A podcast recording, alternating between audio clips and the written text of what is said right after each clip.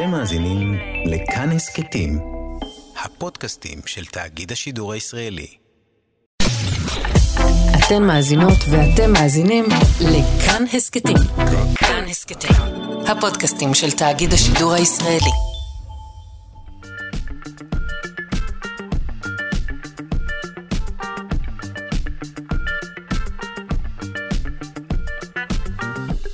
שלושה שיודעים.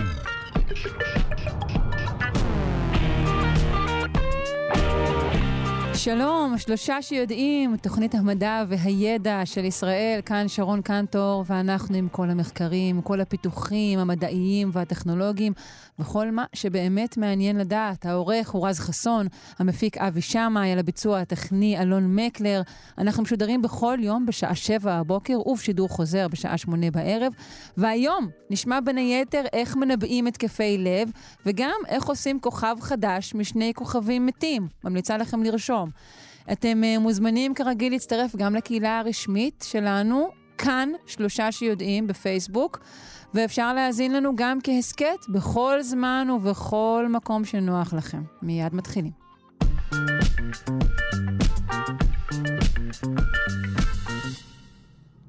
חשבתם שכמות הבשר שאכלתם ביום העצמאות היא מנבא טוב להתקף לב?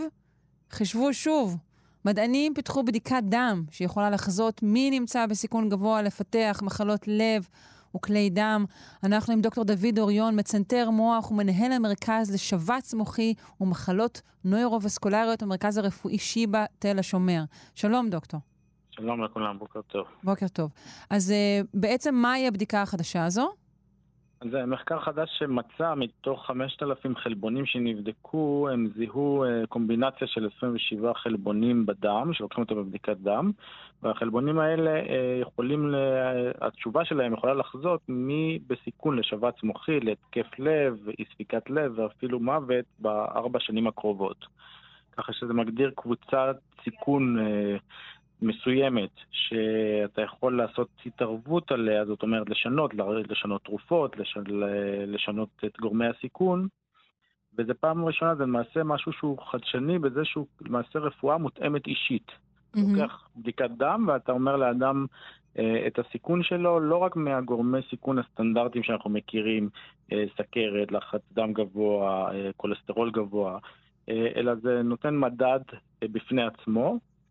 אה, מה שרוצים, אולי זה יכול לעזור שאין, בעתיד. שאין לו קשר לאורח החיים שלנו, כן? הוא כנראה מושפע גם מאורח חיים, אבל זה לא משהו שאנחנו מסתכלים, אנחנו מסתכלים על האדם הספציפי ובדיקת הדם הספציפית שלו שאומרת לנו שככה, אלא, ולא על הדברים הסטנדרטיים שאנחנו אומרים, אוקיי, הלחץ דם שלך הוא קצת יותר גבוה, זה אומר שאתה בסיכון. פה אתה מסתכל ממש על הפרופיל של אותו אדם. ומה שאולי מיוחד בזה יהיה בעתיד, שאתה יכול לראות איך זה משתנה עם הטיפול שנתת למטופל. נתת לו טיפול, ועוד בעוד כמה חודשים אתה בודק את זה שוב, ואתה רואה אם הסיכון שלו ירד, אם עשית משהו. Mm-hmm. למי היית ממליץ לערוך בדיקה כזו, בהנחה שהיא תהיה זמינה? כיום אני חושב שהיא עדיין עדיין לא זמינה, אבל mm-hmm. זה איזשהו כיוון חדש שבטח ייכנס בעתיד. אה, אנשים שיש להם סיפור משפחתי, יש להם בכל זאת גורמי סיכון הסטנדרטיים, אה, סכרת, לחץ דם, אה, כולסטרול, מחלות לב ומוח, או במשפחה או אצלם. אז היה כדאי לעשות איזושהי בדיקה שמכמתת ואומרת לנו שאותו אדם הוא בסיכון יתר, ואז ללכת ולקבל טיפול מותאם ולהמשיך לאזן עד כדי שנרצה להוריד את אותו סיכון של אדם, של כן. אותו אדם. הרפואה מותאמת אישית ובדיקות חדשות מהסוג הזה פותחות תמיד אה, שני ערוצים של שאלות. אחד זו שאלת האחריות, שבעצם מתרחבת גם עבור הרופאים וגם אה, עבור הפציינטים, שאתם באחריות יתר על החיים של עצמם, וגם שאלות כלכליות, נכון? אה, נכון, יש לזה שאלות כלכליות גם בעלויות וגם מצד שני, אם אתה מתאים אישית, אז אולי אתה גם תחסוך כלכלית, כי אולי אתה נותן דברים בסטנדרט לכולם פחות או יותר אה, מה שאתה מכיר, ואתה לא צריך לעשות את כל זה. אתה יכול לעשות אולי פחות ועדיין להפחית את הטיפול, אה, את הסיכון של אותו אדם. אז... אה, כלומר שכדאי, לזה... אתה מתכוון שכדאי למערכת לערוך כמה שיותר בדיקות כאלה מראש, כי בסופו של דבר זה גם חוסך? חושב שבסופו של דבר, לדברים האלה שתהיה השלכה גם לחסוך לעתיד, לא רק uh, הוצאה שאנחנו מוצאים בשלב ראשון כדי לגלות, אבל uh, קודם כל אנחנו חוסכים תחלואה ותמותה, שזה כבר uh, הרבה מאוד למערכת. וכמובן לאותו אדם... שלא לדבר ש... על הפרט עצמו, כן. זה על הפרט עצמו, אבל, אבל אם מסתכלים בהיבט הכלכלי, גם לזה יש השלכות. מצד שני, לתת לכולם את כל התרופות אה, ולהגיד, אוקיי, זה מה שאנחנו יודעים לעשות, אולי זה לא מדויק כל כך, ובאופן אישי יכול להיות שלאותו אדם מספיק חלק מהתרופות והורדת לו את הסיכון, או להתמקד בבעיה מסוימת. כן. ו- ו- ונושא האחריות, אתה מבין למה אני מתכוונת? כלומר, ככל שאנחנו יודעים יותר ועומדים לרשותנו יותר כלים, ככה אנחנו בעצם אחראים יותר על, על כל צעד שאנחנו עושים. כל דבר משפיע על הבריאות. אולי העובדה שאני אה, לא עושה, לא בודקת מדדים של עצמי, אולי זה חסר אחריות. אה, יש בזה מידה, זה נכון, אה, מידה די גבוהה של אחריות. אני חושב שזה חשוב כי אנשים שיוגדרו בסיכון בעקבות איזושהי בדיקת דם, אולי גם הם ייקחו אחריות על הבריאות שלהם בצורה יותר טובה. אנחנו נתקלים לא מעט בחוסר היענות לטיפול, למשל. אתה נותן לאנשים אה, רשימה של תרופות או דברים להורדת גורמי הסיכון, ואנשים לא מקפידים. איך אתה מסביר את זה, פסיכולוגית? אנשים לא אוהבים לקחת הרבה תרופות, נראה להם שאולי זה מיותר, אולי זה לא אה, מוצדק לקחת את כל זה. אני חושב שבדיקות כאלו שתומכות ואומרות לאותו אדם, זאת, זה הפרופיל שלך, אה, כדאי לך מאוד, יכול לשכנע אותו יותר שהוא אה, אחראי באמת לבריאות שלו וכדאי לו כן לקחת את הטיפול. מתי אתה צופה שבדיקת הדם החדשה הזו תהיה זמינה? אה, אני לא יודע אם זה יהיה, אבל אני מאמין שעניין של כמה שנים, זה לא, לא זמן קצר כל כך בדרך כלל בבדיקות כאלו. כן, טוב, חברים, אז תחזיקו מעמד שם. אה, דוקטור דוד אוריון, מצנתר מוח ומנהל המרכז לשבץ מוחי ומחלות נוירו-וסקולריות, המרכז הרפואי שיבא תל השומר. אני מודה לך מאוד. תודה רבה, יום טוב לכולם והרבה בריאות. יום טוב.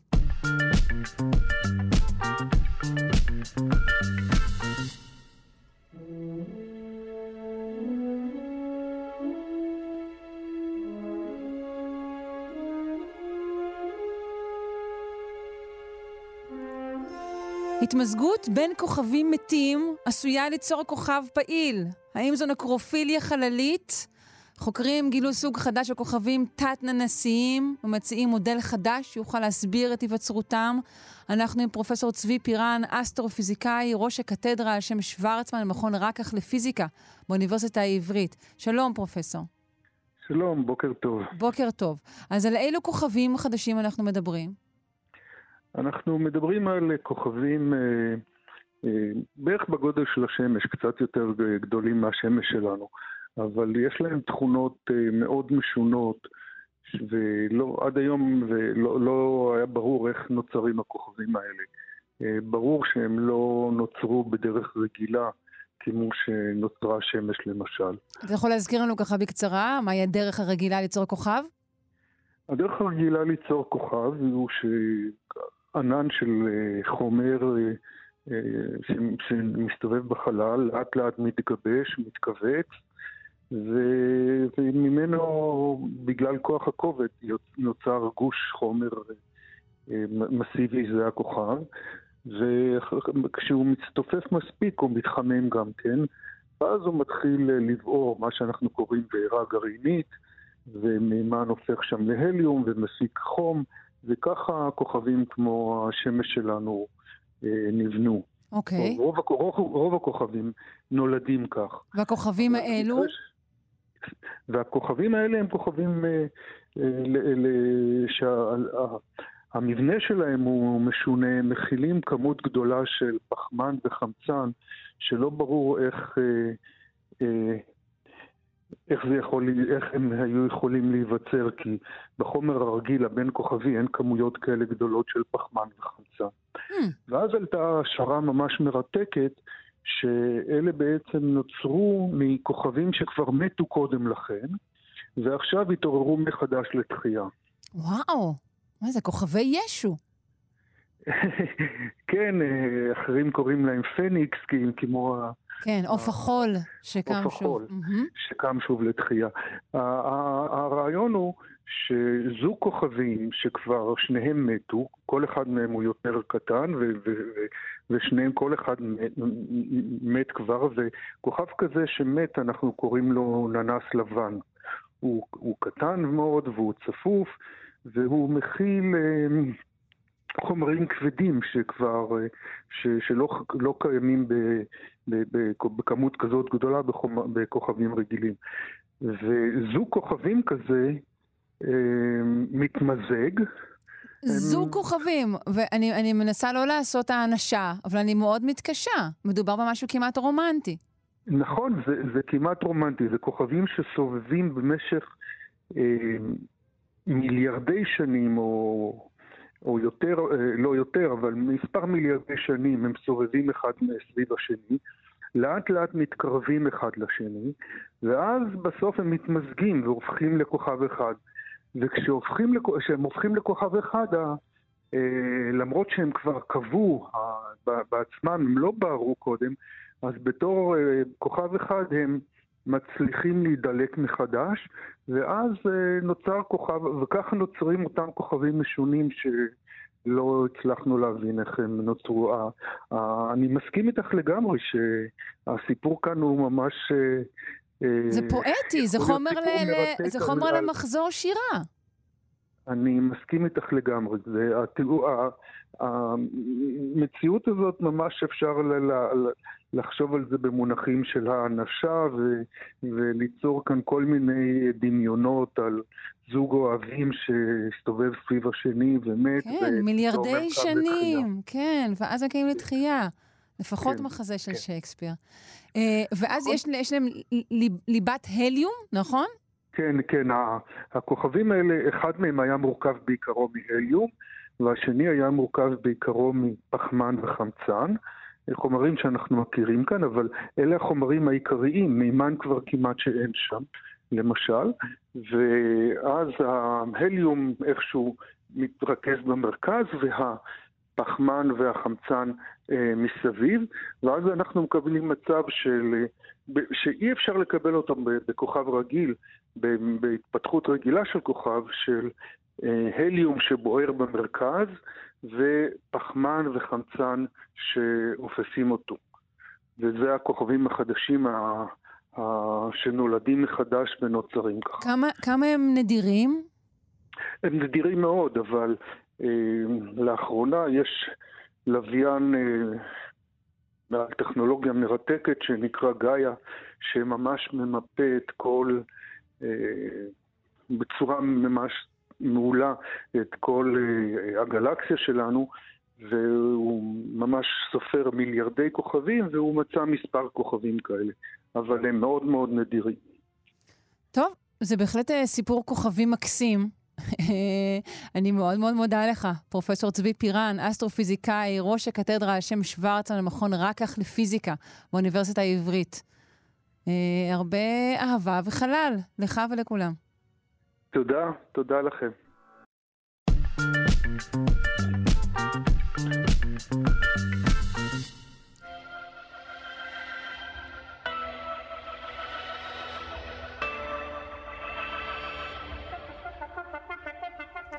איך תדע לחלק אם לא תדע לספור?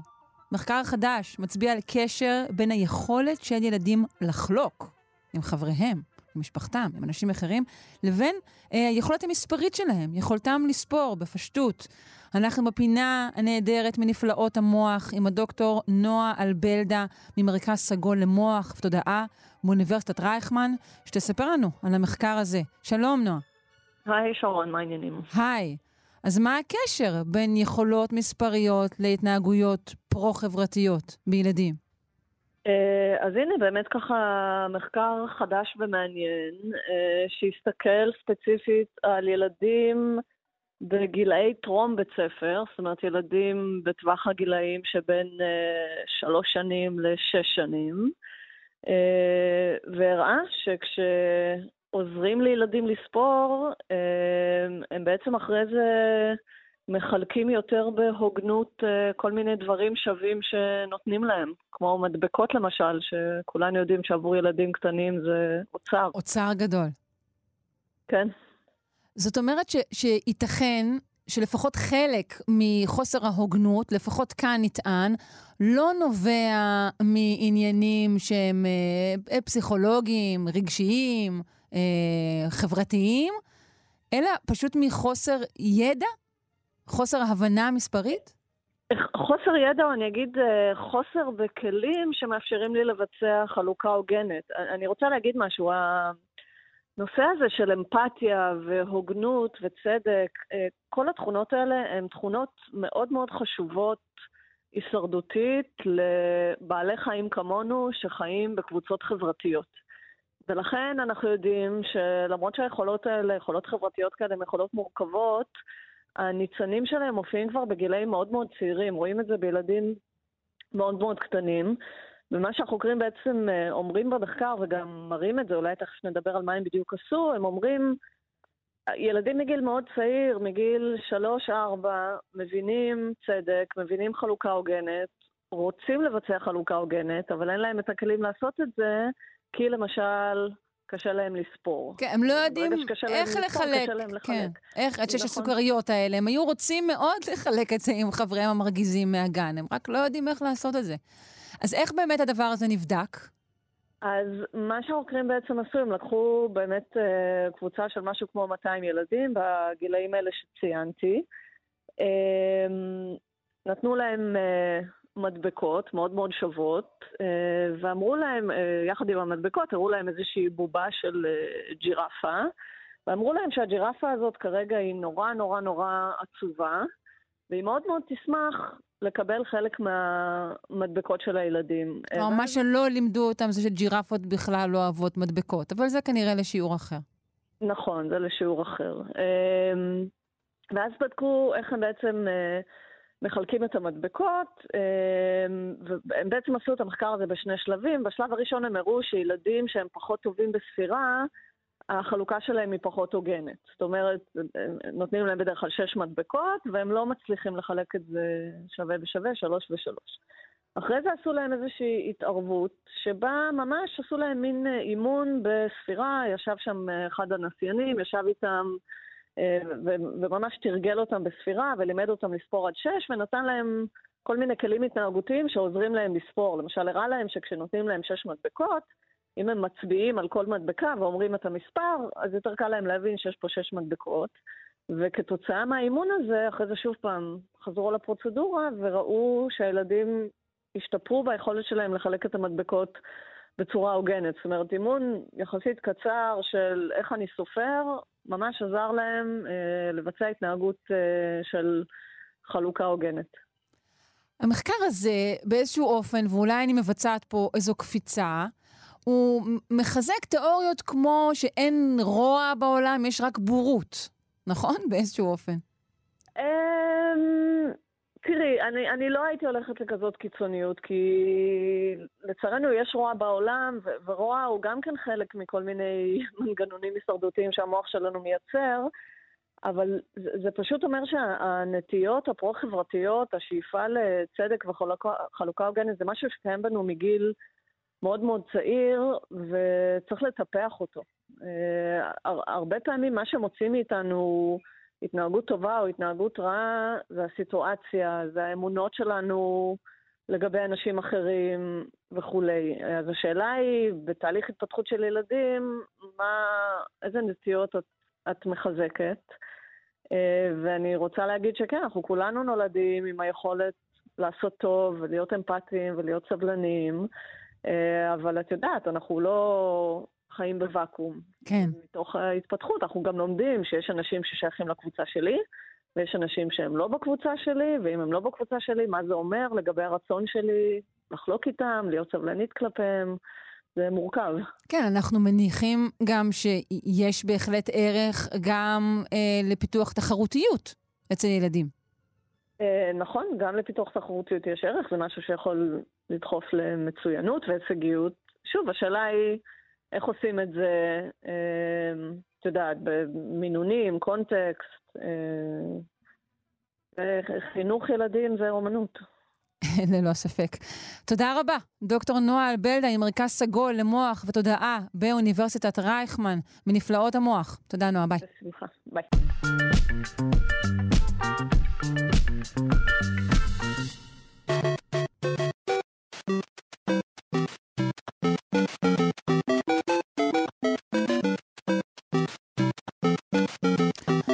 היום בפינת המחשבים שלנו נשאל האם מערכת ההפעלה של אנדרואיד ומערכות קוד פתוח בכלל הן פגיעות יותר ממערכות אחרות. איתנו רועי בינדרמן, יועץ בכיר לאבטחת מידע ומנכ"ל Go Systems, שירותי מחשוב. היי רועי. אהלן, בוקר טוב. בוקר טוב. שאלה מורכבת שאלת. שאלה מורכבת מאוד, וגם דעות לכאן ולכאן. כן, אני אגיד יותר מזה, זו שאלה שאפשר לשאול אותה על כל מערכת הפעלה, על Windows, על כל סוג של לינוקס, יוניקס, על אפל, על מה שרוצים. והתשובה היא, אה, בעולם של היום, כשאני אומר העולם של היום זה גם חמש שנים אחורה ולא יודע כמה זמן קדימה, כי הנבואה, כולנו יודעים למי ניתנה, היא שאין תשובות אה, חד ערכיות לדבר הזה, ובסוף יש יתרונות וחסרונות לכאן ולכאן. אה, בואו באמת נדבר, אז קודם כל... על, מערכת ההפעלה הזו, שגם יש לומר שעם השנים היא הפכה להיות הפופול- הפופולריות ביותר, נכון? נכון. אז בואו באמת, כל, ה, כל העניין הוא, אנחנו מדברים על אנדרואיד ועל ה security שלו בעקבות איזשהו ממצא חמור שנחשף, אבל הממצא הוא טריגר כדי שנקיים איזשהו דיון קצת יותר אה, רחב וקצת יותר אבסטרקטי בכלל על הנושא הזה של מערכות הפעלה, מכיוון שאני שומע הרבה פעמים, או נשאל הרבה פעמים, נו, אז מה עדיף, אז מה הכי טוב? אז, את יודעת, זה כמו, ששו, זה כמו שמישהו אומר לך, תשמע, כשאתה, אם אתה נוסע לניו יורק, תיכנס למסעדה הזו והזו, הכי טובה בעולם. שאלה של טעם, גם מערכות הפעלה, יפה. זו שאלה של יפה, טעם. יפה, יפה. מה זה הכי טובה בעולם? הכי טובה בעולם לטעמו של מי, מתי, באיזה קונסטלציה וכולי. אז בדיוק, מערכות הפעלה יש הרבה, אין סוף. אה, אנחנו מכירים רק מעט מהם סך הכל, אנחנו מכירים את אה, Windows של מייקרוסופט, אנחנו מכירים את אנדרואיד ו-iOS, אה, או את, את המערכות של אפל על מחשבים, ויש גם אנשים שמכירים קצת לינוקס ויוניקס, אבל יש המון מערכות הפעלה בעולם, ותמיד השאלה היא קודם כל, מה המטרה? מה אתה רוצה לעשות? איזה יישום או איזה, איזה השמה אתה רוצה לעשות לאיזו מטרה. עכשיו, בוא נדבר רגע שנייה על אנדרואיד, כי עוד פעם, הטריגר הוא זה שגוגל בעצמם הוציאו איזושהי חשיפה אה, מאוד מאוד חמורה שמאפשרת בעצם ל-local user, זאת אומרת למשתמש מקומי, זאת אומרת, אה, משתמש שאינו תלוי רשת, בסדר? אה, להגיע, יש, היה, הם מצאו איזשהו באג מאוד מאוד חמור בפרוטוקול התקשורת, שבעצם מאפשר ל-local user אה, לעשות, אה, זה נקרא אה, privilege escalation, זאת אומרת העלאה של הרשאות הבסיס לרמה מאוד גבוהה, למשל לרמת אדמיניסטרטור וכולי, ואז בעצם לעשות המון המון פעולות אה, על המכשיר שהמשתמש ממש לא התכוון שהם יקרו וכולי. מהמם. אז זה בסדר, זה טריגר. אגב, חולשות כאלה ובעיות כאלה אה, נמצאות, אה, אפשר להגיד, כמעט חדשות לבקרים בכל מערכות ההפעלה. גם- גם כשהם לא. בקוד פתוח, נכון? נכון, יפה, יפה. זרקת יפה את נושא הקוד הפתוח, ובדיוק על זה רציתי לדבר. אז אם נדבר על אה, עולם מערכות ההפעלה, או בכלל עולם התוכנה ומערכות ההפעלה וכולי, אז אפשר להגיד שלא כמו בצה"ל, הוא מתחלק לשני אזורים, ממש גרוסו מודו, האזורים של קוד סגור וקוד פתוח, או קוד מסחרי וקוד פתוח.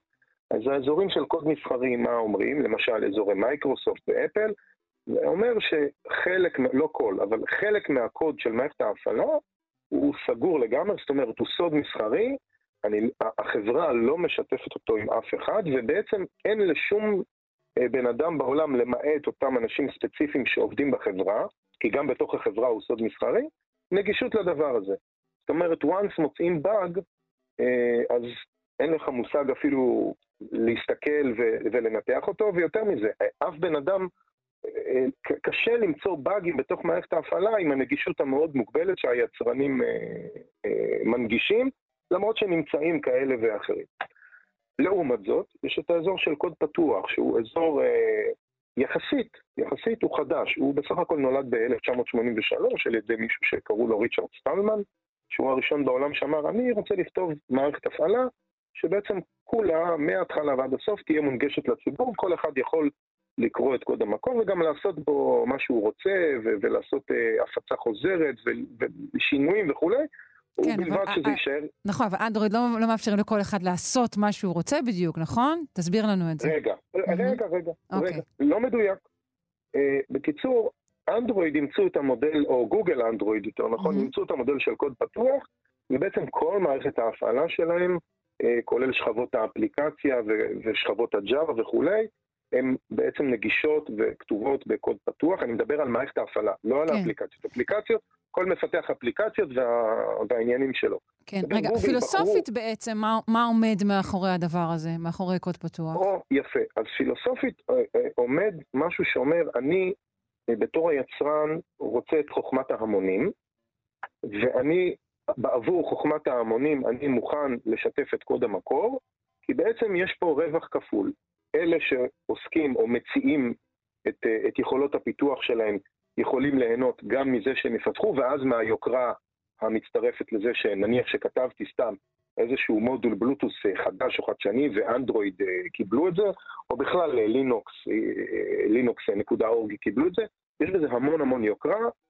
סתם בשביל הקטע, מי שהמציא את מערכת ההפעלה לינוקס, ליינוס טורבלדס, עשה את הכל בחינם, אבל כתוצאה ממה שהוא עשה ומהתפוצה של המערכת וזה, הוא מרצה בהמון מקומות וכולי וכולי, הוא מתפרנס מזה, מה זה יפה, ארבעה אקזיטים לא עושים אה, בכסף שהוא עשה. זה כדי שיבינו את. העניין.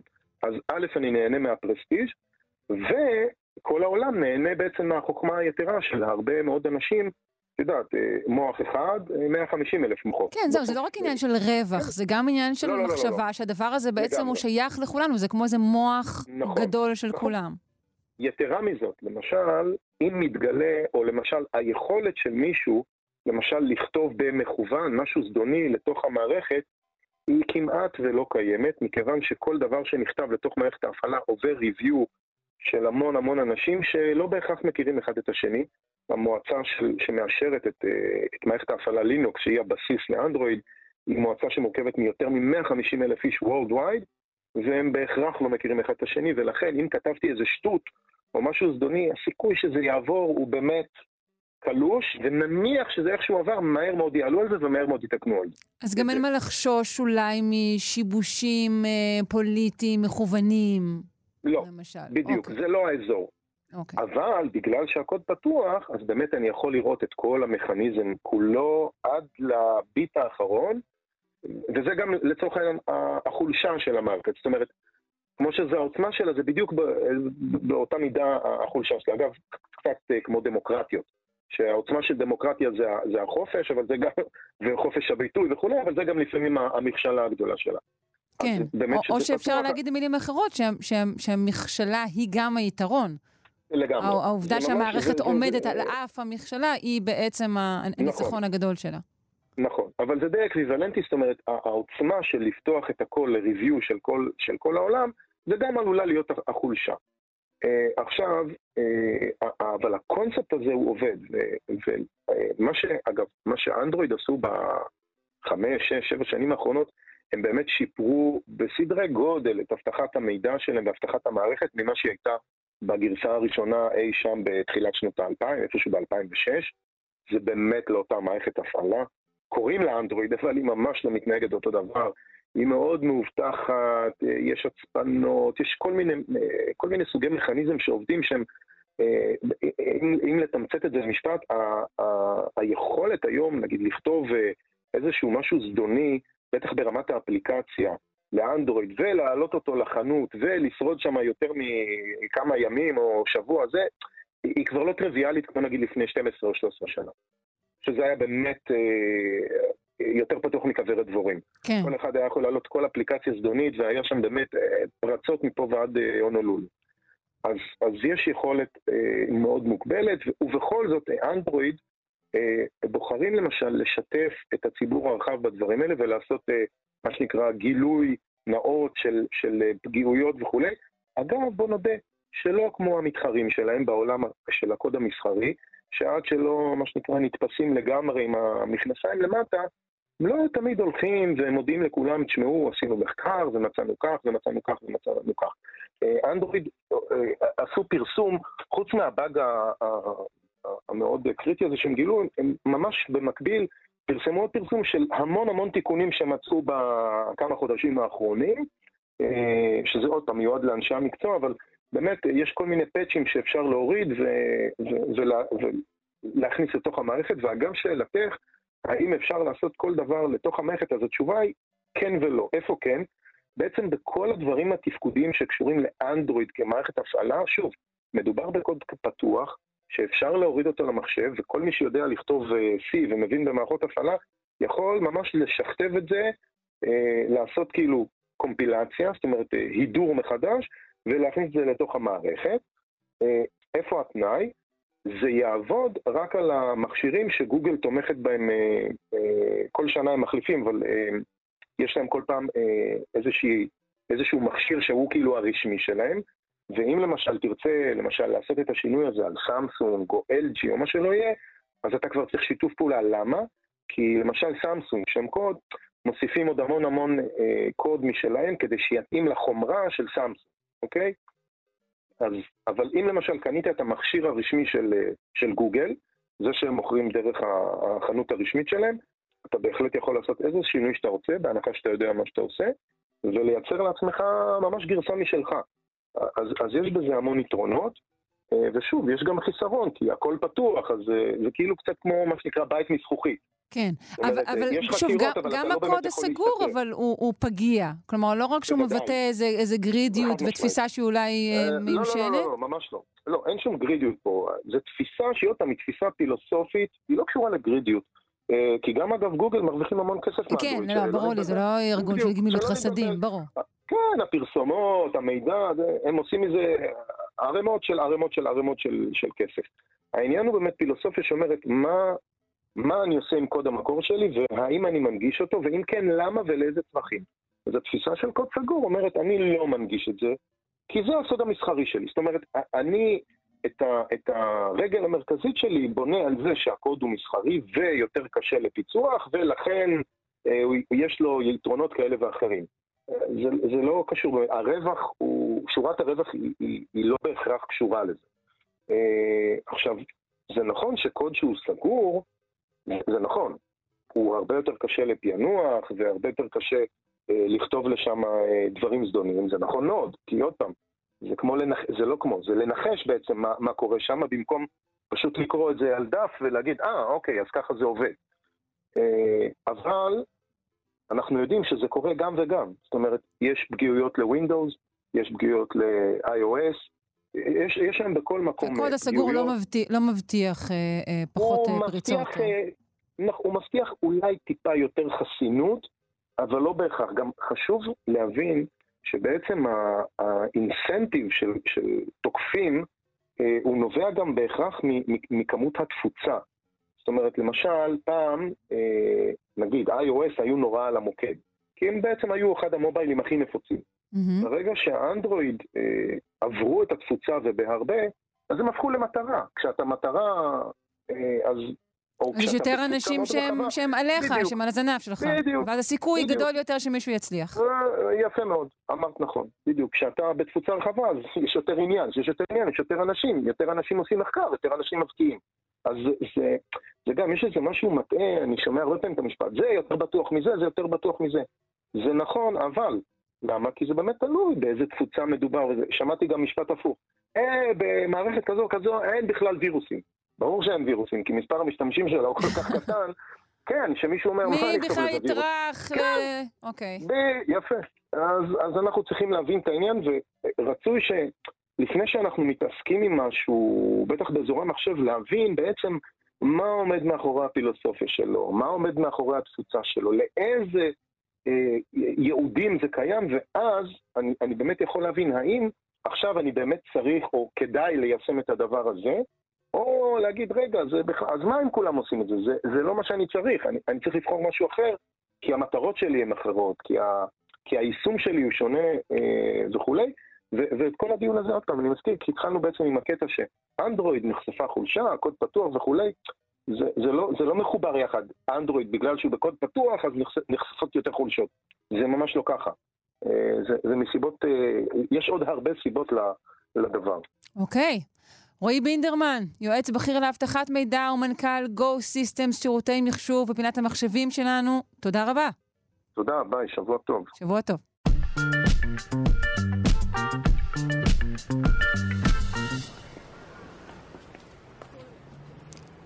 המיקרובים מתפשטים באוויר החם.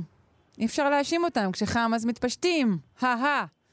אנחנו בפינה החוזרת והמצערת, משבר האקלים לא להיט, והיום אה, נציג אה, מיקרובים לטווח רחוק. עליית הטמפרטורה העולמית כחלק ממשבר האקלים מגבירה את הסיכון להתפשטות מחלות לבני אדם ולצמחים באזורים שבהם לא התקיימו אה, בעבר. אה, כדי לשמוע עוד על התופעה המצערת הזו, אנחנו נדבר עם דוקטור עדי לוי מהאגודה הישראלית לאקולוגיה ולמדעי הסביבה, וראש החטיבה לסביבה וקיימות במכללה האקדמית אחווה. שלום. שלום, בוקר טוב. בוקר טוב. אז זאת עוד אה, בשורת אה, אק- אקלים איוב, כן? אה, זאת, אה, זה, זה עוד מחקר מאוד מעניין. עוד אה, מחקר, שעוד רגע, נכון, עוד סליחה. רגע נדבר עליו, ובעצם הוא נותן לנו עוד איזושהי זווית לגבי ההשפעות של משבר האקלים. אנחנו מכירים מגוון רחב של השפעות, אם זה התחממות כמובן, ועלייה בתדירות של אה, אירועי קיצון של מזג אוויר, בצורות, סופות. מתי הגיעו הבשורות. הטובות לגבי משבר האקלים הזה, שבעצם הוא עושה דברים נפלאים אה, לאור הפנים, למשל? שנשנה לגמרי את ההתנהלות שלנו ונעבור לאנרגיות מתחדשות ונשנה את האופן שאנחנו צורכים, י- ייקח קצת זמן, כן? אבל זמן. י- יש תקווה, יש, לאן, יש הרבה מה לעשות ויש לאן להגיע. אוקיי, אז אנחנו עם מחקר הסינגפורי כן. החדש, שמה בעצם נכון. הוא מראה? אז זה בעצם מחקר ש, של כ-30 חוקרים, חלקם מסינגפור, חלקם מברזיל, אה, גרמניה, אה, והוא אה, בעצם דגם את האוויר. אנחנו, כשאנחנו מדברים על חיידקים, בדרך כלל אנחנו מתעסקים במים, בקרקע, במשטחים, בסלמונלה בשוקולד, וכל מיני דברים כאלה, אבל באוויר בעצם, בעמודת האוויר, יש הרבה מאוד חיידקים שנישאים עם הרוח ועם העלייה של אוויר לגובה. ומה שבדקו פה בעצם, מה קורה במהלך היום, מה, אה, איזה, איזה תנועה של חיידקים יש, אה, ואיפה הם נמצאים, ולאן הם מגיעים, ומי נמצא שם. אז בכותרת זה לא- המחקר הזה, חיידק עם הרוח, מה מה גילו? אז, אז זה לא רק חיידקים, זה כמובן מיקרואורגניזם, זה חיידקים, פטריות, זה יכול להיות אה, וירוסים, זה יכול להיות אה, מגוון רחב של אה, יצורים. אה, וחלקם גם יכולים לי- לגרום למחלות, חלקם אה, הגדול לא. אה, מה שהם מצאו בעצם, הם, קודם כל הם, אה, הם בעצם בעבר כבר, אה, כשעשו ניתוח בסינגפור, אה, אז זיהו שיש כמאה אלף, אה, בין מאה אלף למיליון מיקרואורגניזמים מ-725 סוגים, אה, שתושבי סינגפור נושמים בכל יום. בסדר, אוקיי, אבל רובם- הם נושמים וחיים, נכון? זה בסדר. נכון, רובם לא מזיקים ולא, ו, ולא משפיעים uh, באופן משמעותי על uh, בני אדם, אבל כמובן שיש להם תפקיד בטבע. ואת הריכוז הגדול ביותר של מיקרואורגניזם במחקר הזה מצאו באופן די צפוי, קרוב לקרקע. אוקיי. ו- קודם כל, אה, רגע, יש שיטה כן. שבה נעשה המחקר הזה? אז uh, uh, בעצם מדובר על uh, שני דרכים שבהם אספו את הדגימות.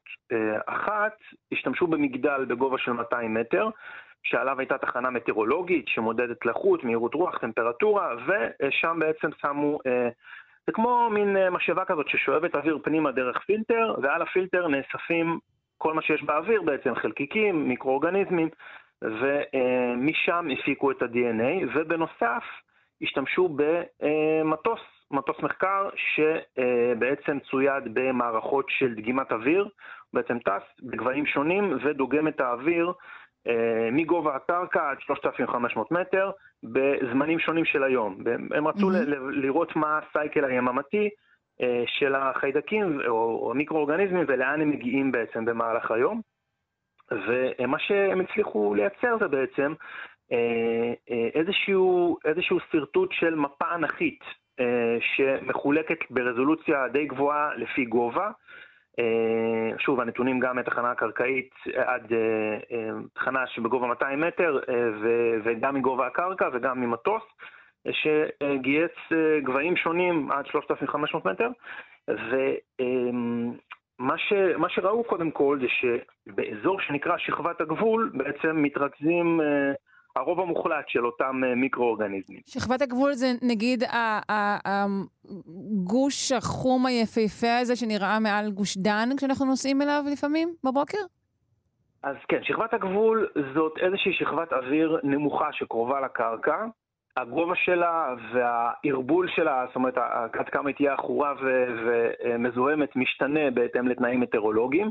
למשל, אם יש לנו לחץ גבוה אה, ומעט מאוד רוח, למשל, לפעמים זה קורה בחורף, אה, בלילות אה, קרים בחורף, אז כל הזיהום, כל המזהמים, הכל מתרכז לשכבה מאוד דקה מעל הקרקע של אה, יכול להיות 100 מטר, כמה מאות מטרים.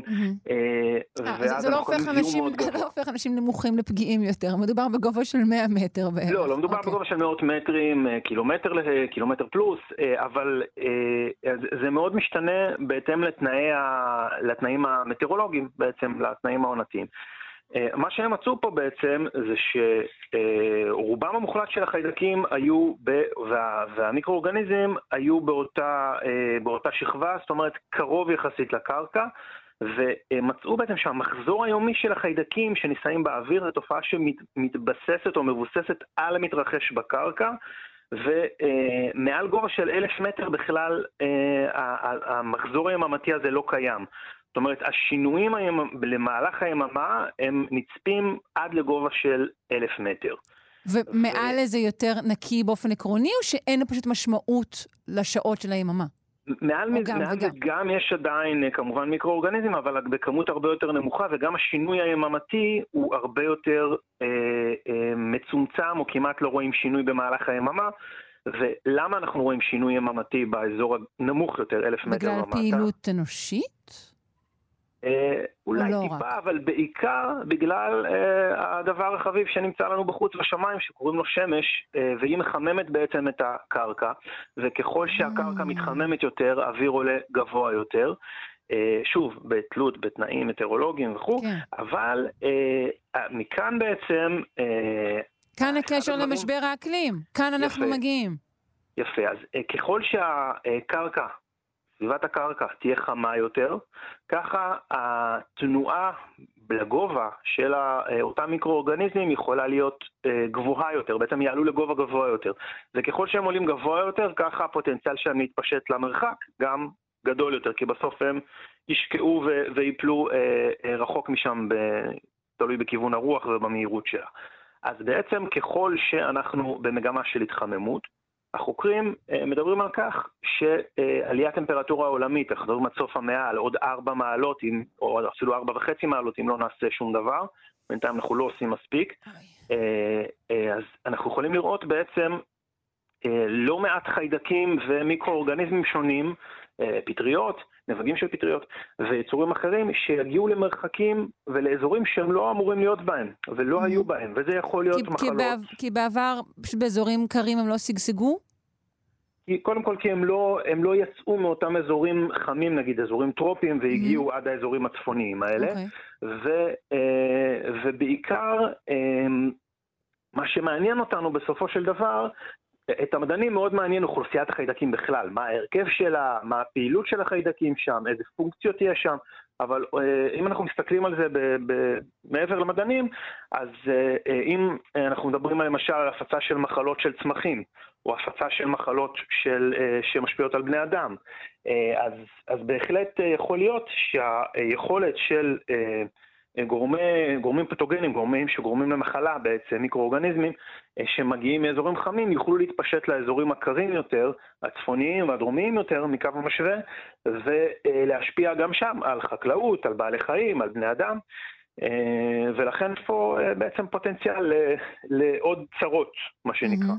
עוד צרות שצריך לפתור על ידי התייחסות אה, רצינית יותר ומהירה יותר למשבר האקלים. בהחלט. דוקטור עדי לוי מהאגודה הישראלית לאקולוגיה ולמדעי הסביבה וראש החטיבה לסביבה וקיימות במכללה האקדמית אחווה. מודים לך, אוויר נקי לכולנו. בהחלט, זה בשורות טובות שיהיו לנו עם האוויר. להתראות.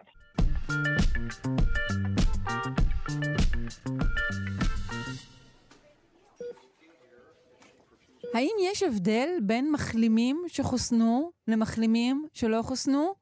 ועל איזו מחלה מדובר כבר? הערכות חדשות בנושא הקורונה ממשיכות לזרום אלינו. אנחנו עם פרופסור מיכל ליניאל, ראש התוכנית לביולוגיה חישובית באוניברסיטה העברית. שלום, פרופסור, מה שלומך? בוקר טוב, בסדר גמור. יופי. אני גם בסדר. כן, אה, למרות מח- שאת נשמעת מודאגת כשפ- בפתיח. ככה זה, אה, קורונה, זה תמיד קצת מחזיר אותך לשנים של דאגה.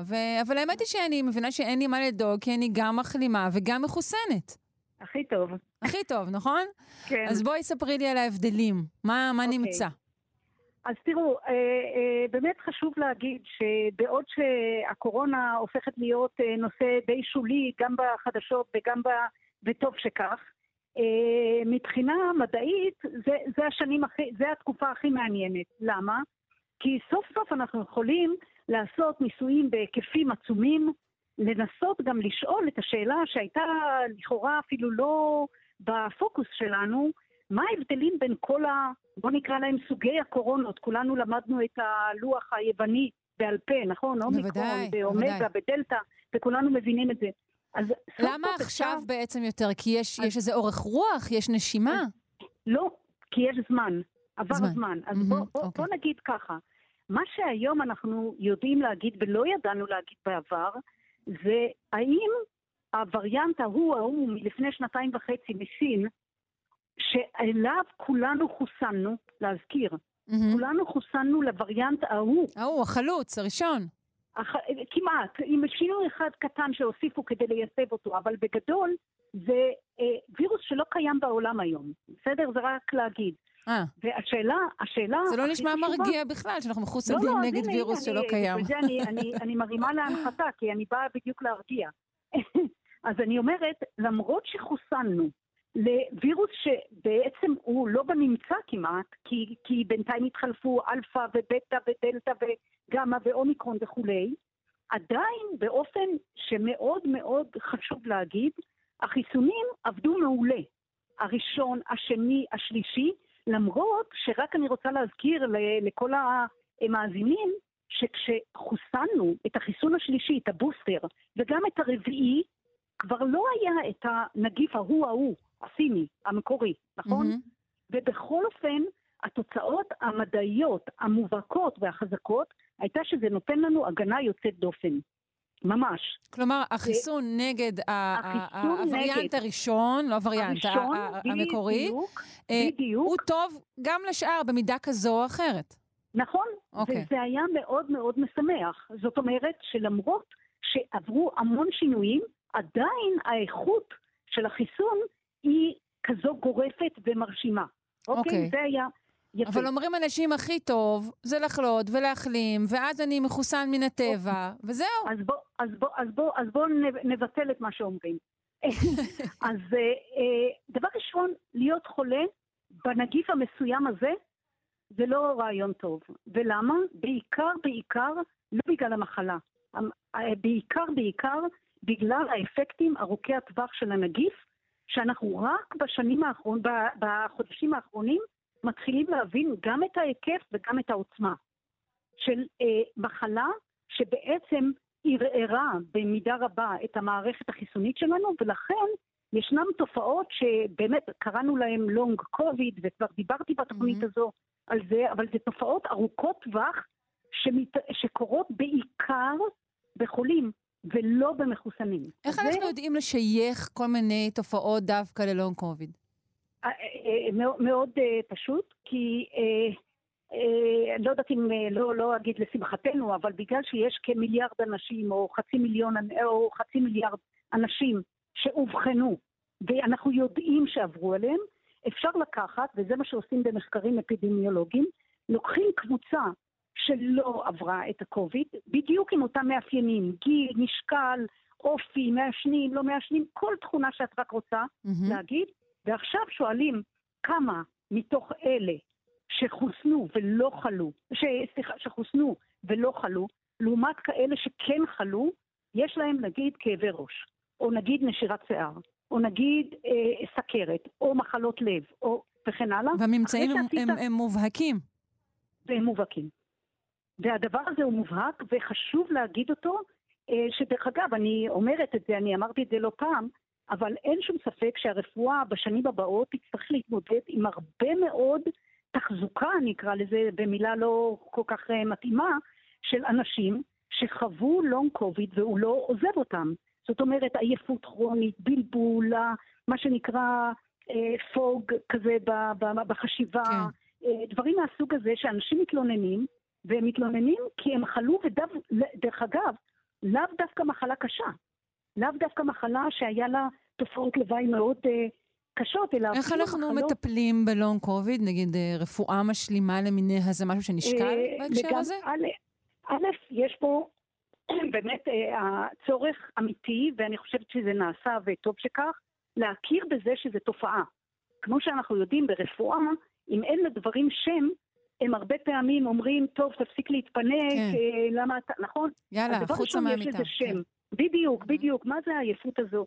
ודרך אגב, אני רק רוצה להגיד שבעבר היה מה שנקרא מחלת היאפים, כן. זוכרת מחלת הנשיקה, שאמרו כל ה... קרוניק המפונקים האלה. קרוניק פטיג סינדרום, מה שהתגלה נכון, אחר כך. נכון. כל- ו- והיום אנחנו יודעים שיש לזה אה, אה, השפעה עצומה, ואפילו יש לזה בסיס ויראלי, אבל לא, לא נעשה עכשיו שיעור כן, על זה. לא, נ- אה, בהזדמנות לא, אבל זה לא. מעניין מאוד. אוקיי. אבל זה מעניין מאוד. מה שאני רוצה להגיד, אז דבר, החלק הראשון שהוא חשוב, זה דבר ראשון להכיר בזה שזו תופעה אמיתית, בעלת היקף גדול, ואנחנו מדברים על משהו כמו אה, 18 אחוז, 20 אחוז, 30 אחוז, תלוי איך מגדירים את, ה, את הזמן.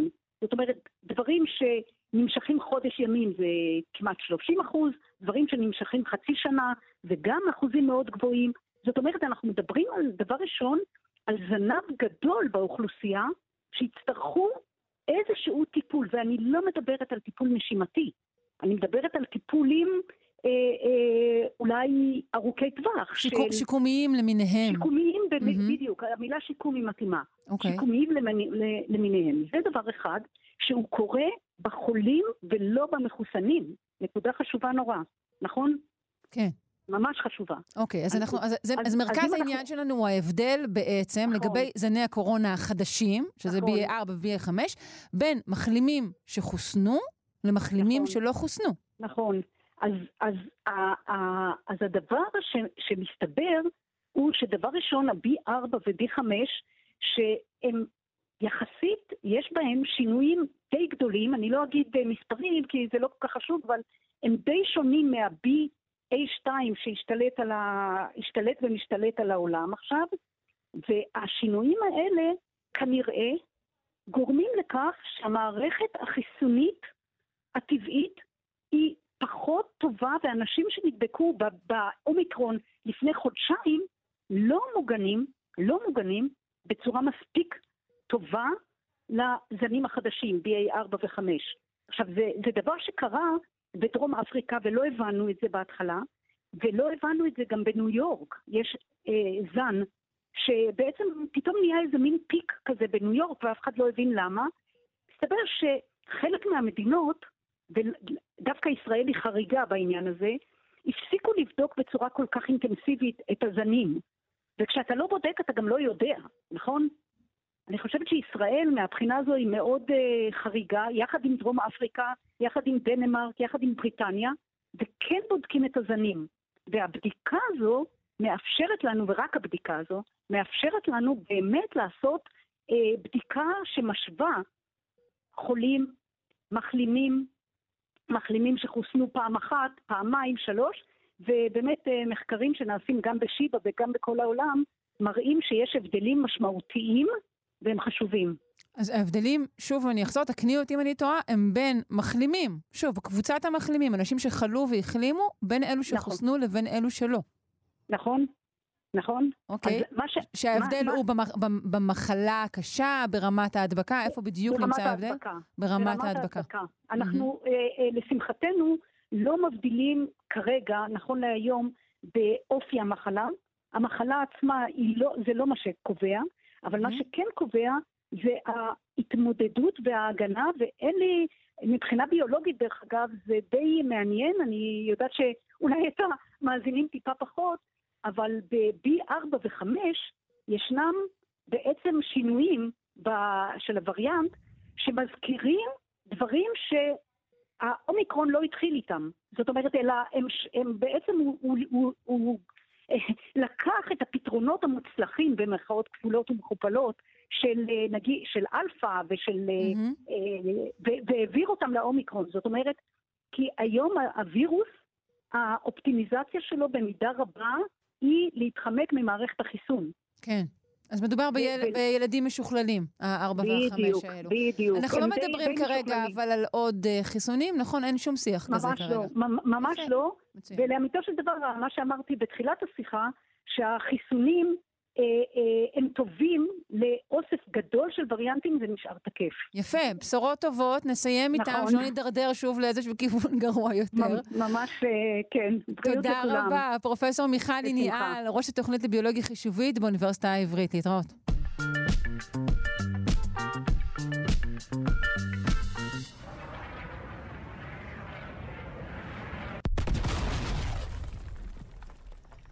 וואו, מניין הגיעו אבני הבניין של כדור הארץ? סחורה זולה מהשטחים?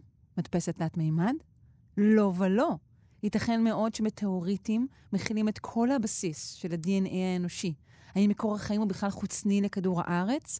האם הגענו לכאן על גבי שביטים במבצע שביט הקסמים? האם עשיתי סלט?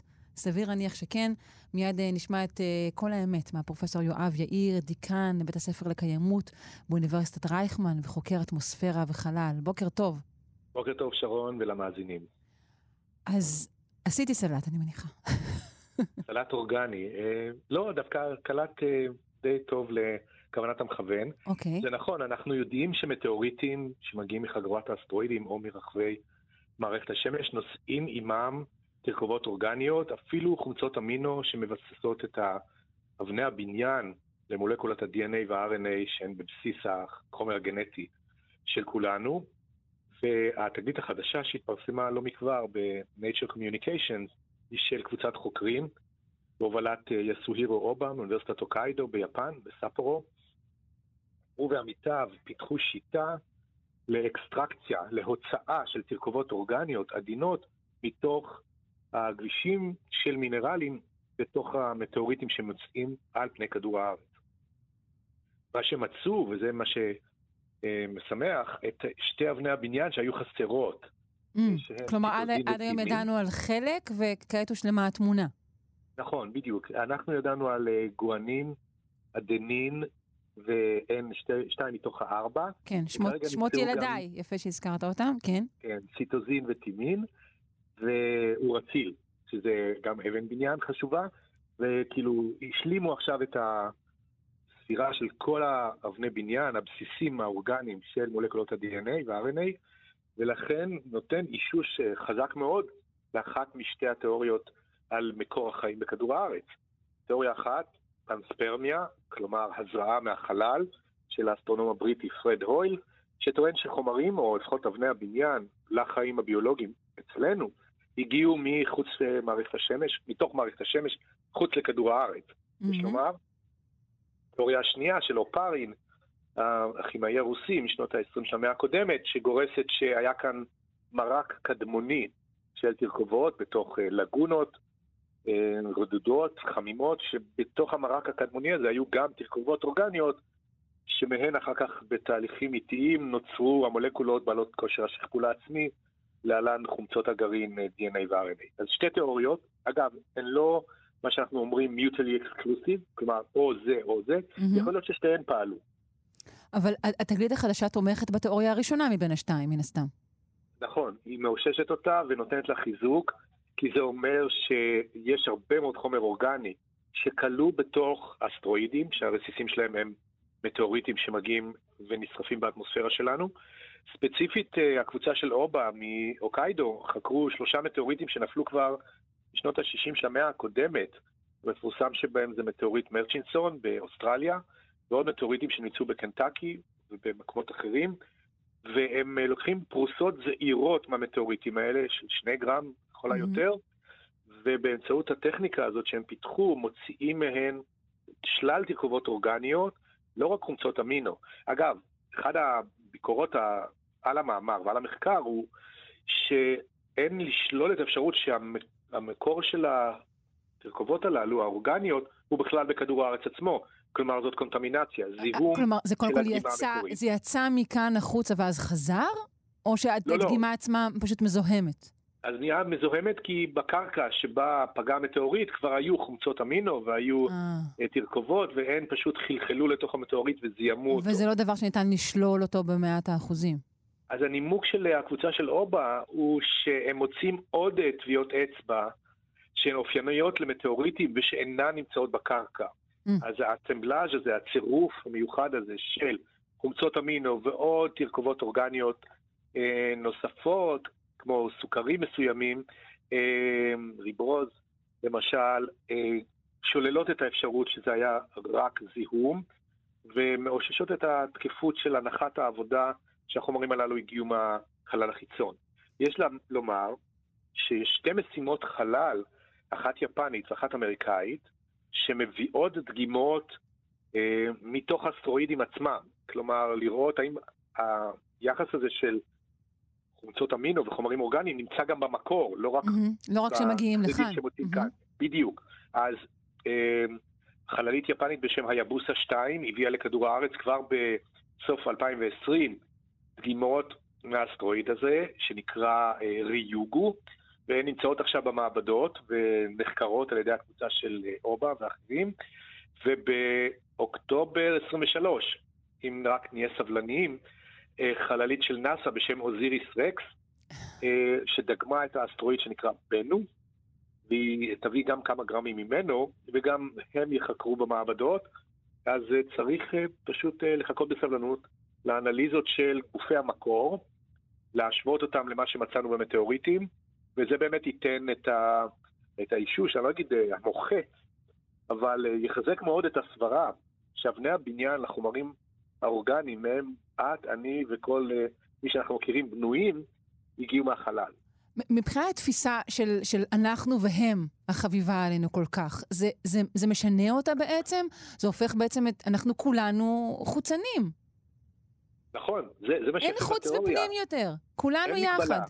אין מגבלה, כולנו סטאר צ'יילד, כן, הגענו מה, מהאבק שנוצר כן. בהיווצרותה של השמש בערפילית הסולארית סביב כוכבי הלכת, והחומרים הללו נודדים בחלל ומזריעים פה ושם. אם ההזרעה מוצלחת או לא, זה תלוי בפלנטה המקבלת. כמובן. כדור הארץ לפני 4.6 מיליארד שנים, הוא נגיד, אולי לא 4.6 כשהוא נוצר, אבל נגיד 3.8 מיליארד שנים אחרי היווצרותו, יש לנו כבר אישוש לקיומם של חיים אורגניים. שזה אומר שכשכדור הארץ קצת התקרר, והאוקיינוסים קצת הצטננו, ומחזור מים פעיל, ואטמוספירה ראשונית כלשהי היו קיימות, אה, זה כבר אפשר את ההצלחה של הניסיון ההזרעה החוצני הזה.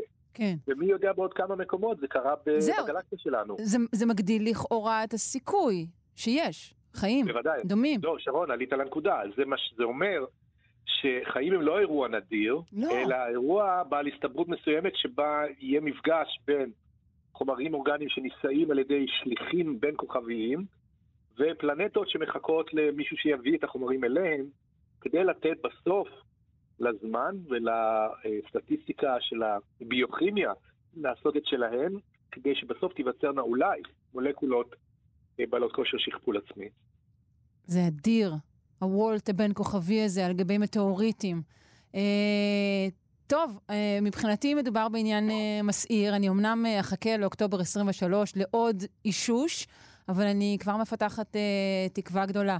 פרופסור יואב יאיר, דיקן בספר לקיימות באוניברסיטת רייכמן וחוקר אטמוספירה וחלל, זה היה מרתק. תודה רבה לך. כן, כן, שרון, להתראות. להתראות.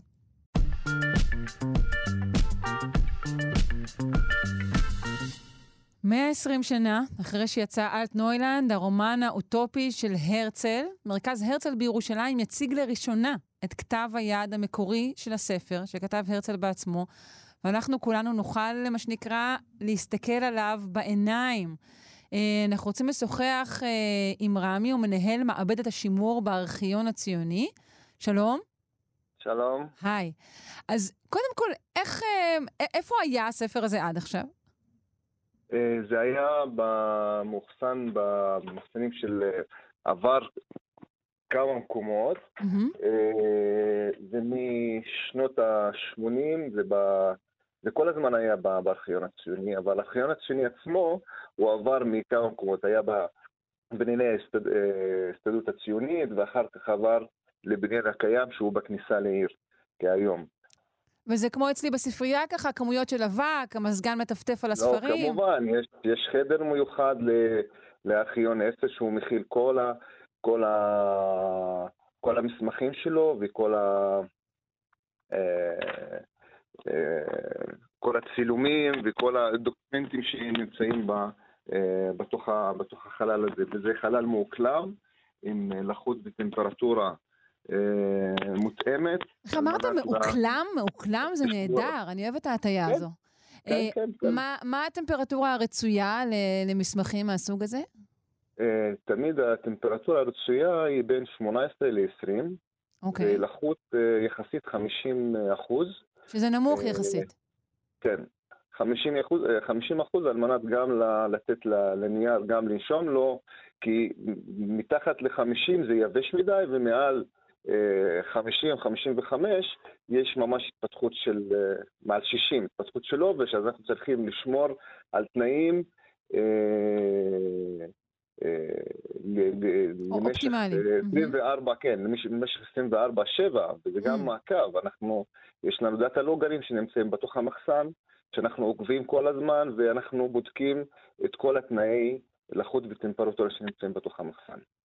אז בעצם לאורך כל התקופה גם אנשים לא נוגעים מן הסתם, נכון? ב- לא ב- נוגעים, לא, לא, לא נוגעים, לא פותחים מסמכים חשובים, מסמכים מיוחדים. אנחנו אפילו גם בתצוגה שלהם מגבילים אותם לתקופה. אנחנו לא יכולים להציג את המסמכים ולחשוף אותם לכמות תאורה אה, גדולה, כי זה גם משפיע על, אה, משפיע על הנייר ויכול אה, לגרום נזק.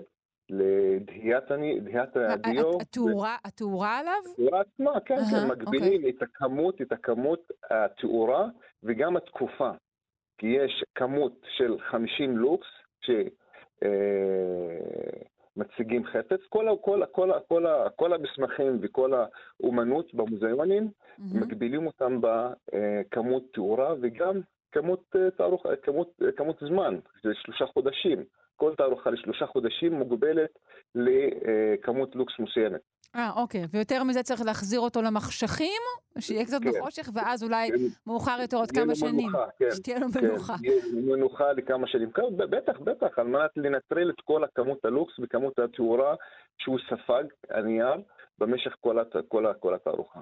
אוקיי, אני מניחה שגם בזמן התערוכה מן הסתם הוא יוצג בתוך קופסה, שגם בתוכה תהיה בקרת האקלים הזו, נכון?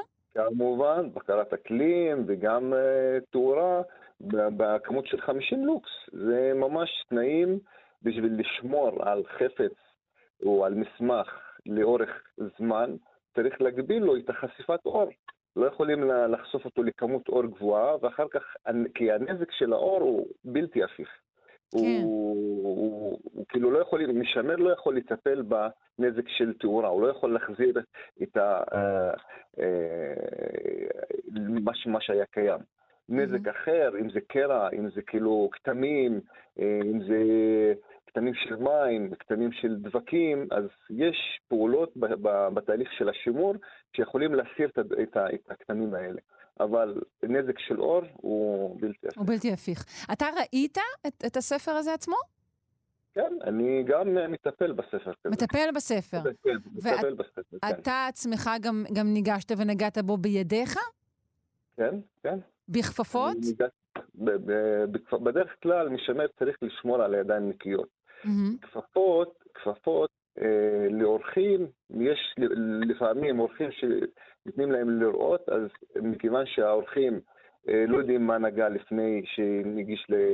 אה, למסמך, לא יודעים כאילו את השומנים בידיים יכולים לגרום לחתימות אצבע על המסמך. כן. אז בדרך כלל המשמר הוא כל הזמן שוטף ידיים וממשיך לעבוד.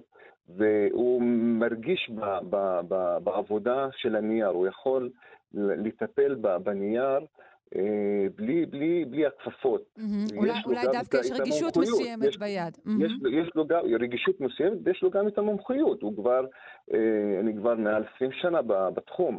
כן. אני יודע ממש איך אה, אה, לתפוס את ה...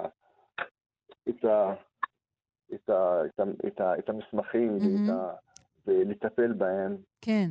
וגם להסיר את הדבקים מהם, כי אנחנו גם משתמשים בסולבנטים וכימיקלים על מנת לה, להסיר את הדבקים שתיקנו אותם תיקונים ישנים בעבר. אה, ראית על הספר הזה כל מיני כתמים? אפשר להסיק משהו על ארוחות הבוקר של הרצל מהדפים האלו? בוא נגיד שב... הנזק.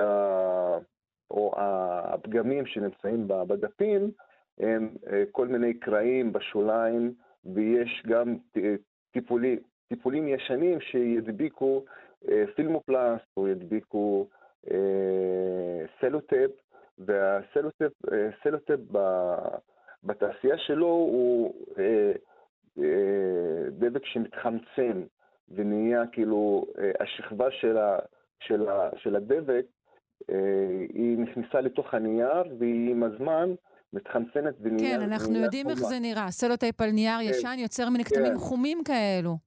בדיוק. אז מהמם. אה, אם, אם הדבק הזה כבר יתייבש וכבר י- י- ירד מעצמו, אז אין, אין הרבה מה לעשות, כי הדבק הוא כבר חלק מהנייר, הוא מהמם. כבר כאילו שכבה אחת.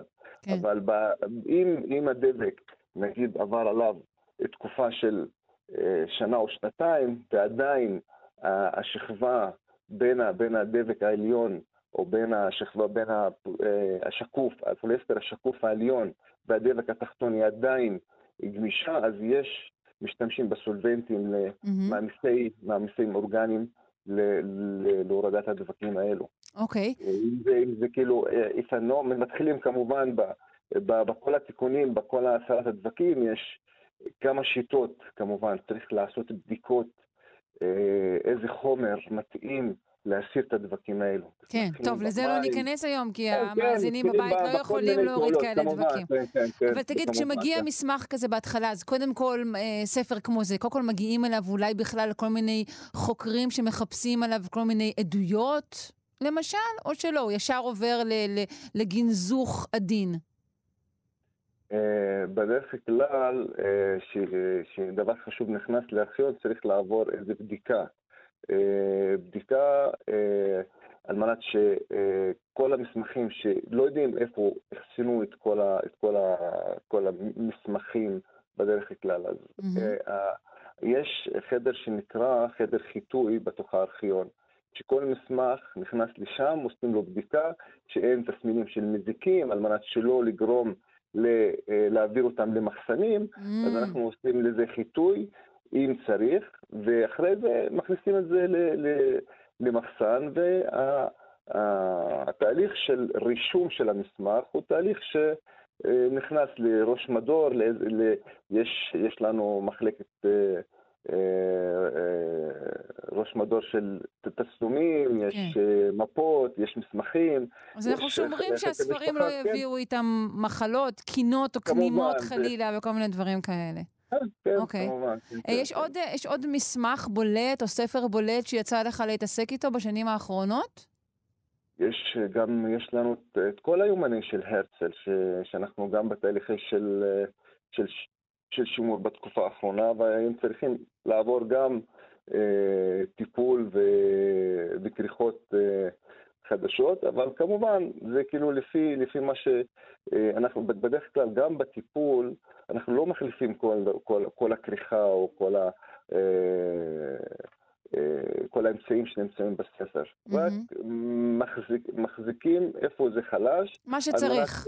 מה. שצריך, כן, על מנת שזה ישרוד, וזה כאילו מה שחשוב, לש, לשמור אותו בתנאים וגם באריזות שהם נטולי חומצה, זה מה שחשוב. כן. אם אנחנו שומרים על השני סטנדרטים האלו, שזה אחסון נכון, בתנאים מתאימים,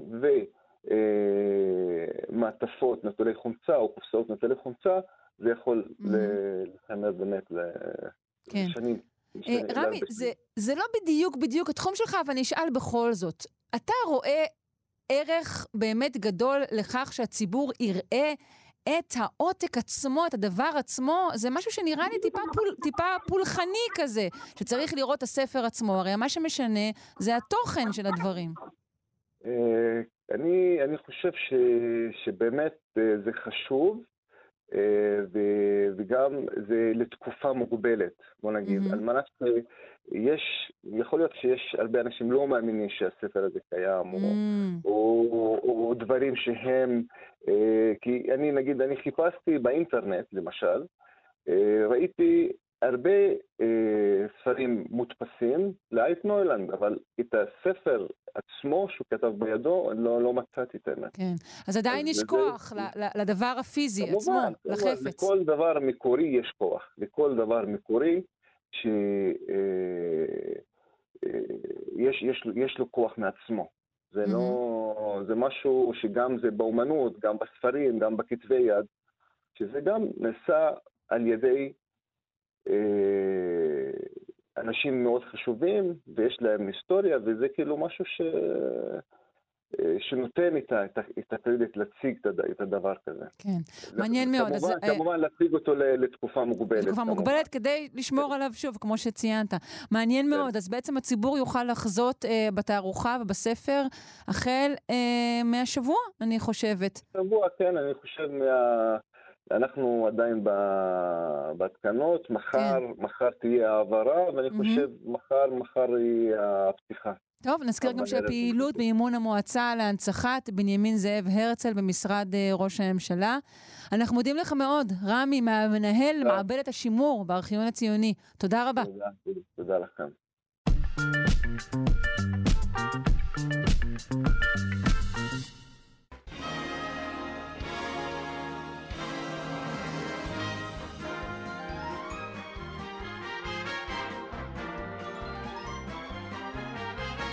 צלילים זוהרים אלו מסמנים כמובן את פינת התרבות שלנו עם יונתן גת, מרצה לתרבות ומבקר התרבות, והיום אה, נחגוג יום הולדת, אמנם מעט באיחור, יום הולדת 79, לאדם יקר ומוכשר ומצחיק. אה, עד כאן אני אומרת הכל נכון, נכון יונתן? בהחלט די שרון, כן, אנחנו מדברים על... אה... על מייקל פיילין מחבורת מונטי פייתון. כן, איזה אה, איש, איזה איש. כן, אה, למעשה האיש שהקים את החבורה יחד עם ג'ון קליז. זאת הייתה היוזמה שלו ושל אה, ג'ון קליז להקים את החבורה המדהימה הזאת. האיש שעשה דברים אה, אה, פורצי דרך, ובאמת ממש literally שינה את הקומדיה כמו שאנחנו מכירים אותה אני יודע שזה משפט שאנשים אוהבים להגיד, כל איזה סטנדאפיסט שצץ פתאום משנה את חוקי הקומדיה, אבל מעטים באמת עשו את זה. אולי, זה, בוודאי צ'רלי צ'פלין עשה את זה. בדיוק, זה מה שרציתי להגיד. אני חושב שהם האחרונים שעשו את זה. אלו התחנות כן. שרציתי לציין בעצמי, אבל בוא תנסה בכל זאת להגדיר מבחינה איכותית, שלא לומר איכותנית, כן. את, את טיב כן. השינוי שמונטי פייתון אה, הביאו אה, להומור. אז אה, אני אנסה. אצל מונטי פייתון במערכונים שלהם, ומערכונים רבים בכיכובם גם של מייקל פיילין כמובן, הם יוצרים מצב מעניין שמעל לפני השטח יש מערכון, כאילו מערכון אינטליגנטי, אה, נשכני, כן, נגיד מועדון הוויכוחים, או התוכי המת וכדומה. יש מערכון בריטי, אבל כל הזמן במקביל, מתחת לפני השטח, יש כל הזמן תקיפה של המדיום. הם כל הזמן תוקפים את המדיום שבהם הם אה, מבצעים את המערכות. כלומר, זו ח... חתירה, המערכות... חתירה תחת עצמך. כל הזמן. כל הזמן, וגם נגד הקהל. הם עושים דברים שהם לא צוחקים על הקהל, אלא ממש פועלים נגדו. אני אתן לך דוגמה, mm-hmm. שקמה התוכנית הקרקס המעופף, זה הדבר הראשון שהם עשו, הקרקס המעופף של מונטי פייטון, תוכנית הטלוויזיה מ-1969, שאלו אותם, אה, מה, איך קוראים לפרק הראשון? אמרו להם, אין, אין לנו שם לפרק. אמרו, אין דבר כזה, חייב להיות, לפרקים בסדרה חייבים להיות שמות לכל פרק. כי מה יכתבו במדריך של הטלוויזיה? צריך להיות כתוב. אז הם החליטו שהם קוראים לפרק הראשון שלהם קנדה לאן. אוקיי. Okay. קנדה לאן. Uh-huh. עכשיו.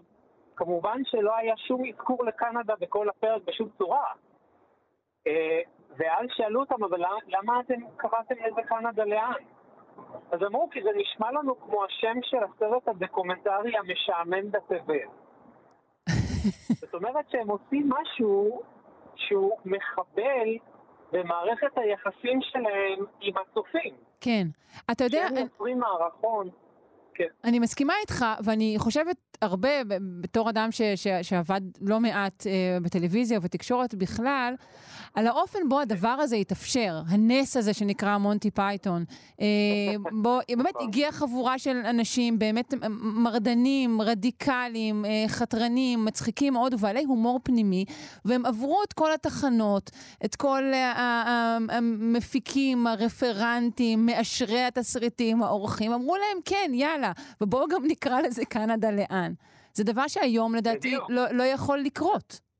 אין שום סיכוי לזה, ברור. שום סיכוי. הם היו, פורצ... הם, הם היו פורצי דרך ברטרוספקטיבית גם, כלומר אין שום סיכוי שזה יחזור על עצמו. כי היום, בלי uh, קבוצות מיקוד ובלי סקר דעת קהל, ובלי אה, מפיקים שאומרים איך צריך לעצב את הסדרה, כן. ואיזה מותגיות תהיה לה, אי אפשר לעשות סדרה היום. כן, שאלנו אנשים הדברים... והם אומרים שאתם כן, מוזרים. נכון, נכון. אוקיי. אה, ולמשל גם בתסריט, אה, יש, יש להם מערכון שכולו מילה אחת, איט, כאילו, זה. כן. ככה נפתח הפרק. יש סצנה שלמה של דקה או שתיים שמתרחשת רק בשביל שמישהו יגיד זה, ואז מתחילה התוכנית. Mm-hmm. אז המפיקים קראו את התסריט הזה ואמרו, אני לא מבין מה... מה מצחיק במישהו בא ואומר זה? כן. כאילו, אבל, תסמוך, עליהם, זה מצחיק. תסמוך עליהם, עוסקים בהומור וזה יצחיק בסוף. בדיוק. וכמובן שיצא מפה המערכון ללא פאנצ' ליין. כל המערכונים שלהם בסופו של דבר מתכנסים לכדי האמירה הזאת של סליחה, אנחנו חייבים לעבור למשהו אחר. And now for something completely different. כן. כאילו, עכשיו הסתיים הזמן ואנחנו חייבים לעבור לדבר הבא, כי אנחנו, יש לנו זמן מוגבל. כן. ו... או מישהו שואל, רגע, מה, מה זה קשור בעצם? כאילו, היה נדמה שרק בספרות, ה... ה... ה... ה... הספרות הרצינית, רק שם אפשר לעשות מה שנקרא זרם התודעה, כמו שלימדה אותנו וירג'יניה וולף וג'יימס ג'וי, mm-hmm. שבעצם אפשר להרהר ולהרהר, ושום דבר לא חייב להיות לו איזה היגיון, בהתחלה, באמצע, בסוף. במערכונים, משום מה, תמיד חשבו שחייב להיות כזה מין פלונטר, כאילו להציג את הדמויות, כן. אחר כך יש פלונטר, ואחר ו... כך יש punch line, וזה הקתרזיס. ואז יש סטיגידיש, כן. Mm-hmm. נכון.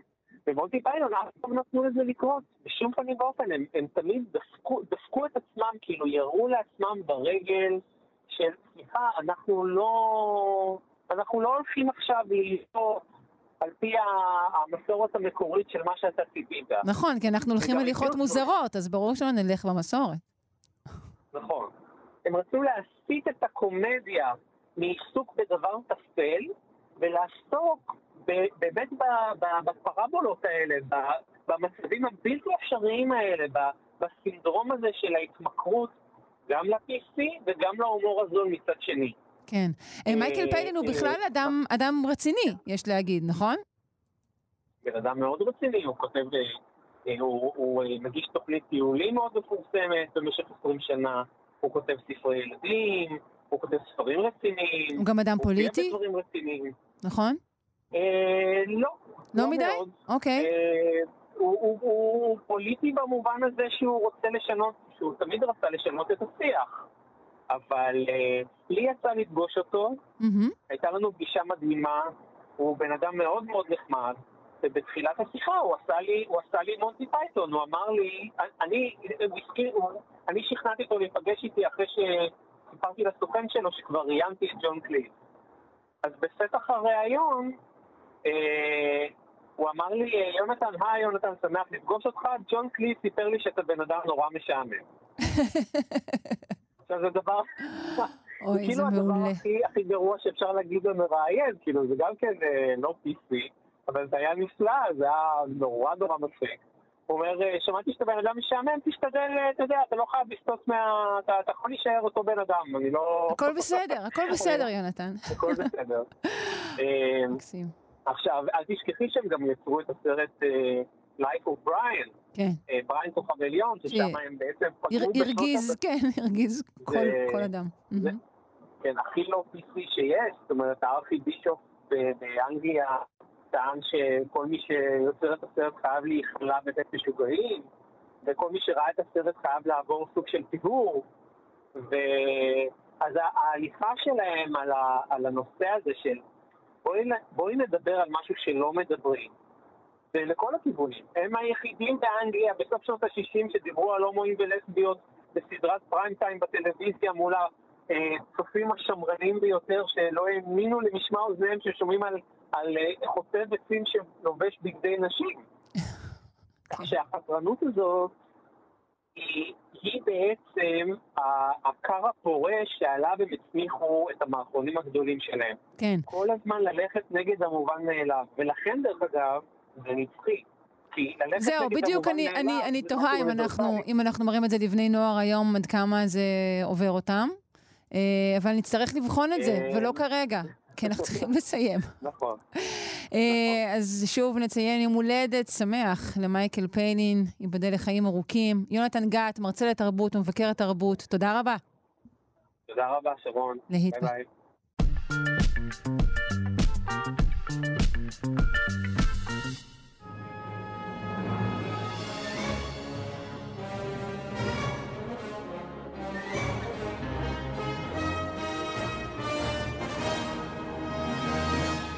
ואנחנו כמובן עם ההיסטוריה המטורפת של העולם, עם ערן מנהר, עורך ומגיש ההסכת מנהר הזמן, והיום נשוחח על האיש שעשה הון ממאסטיק.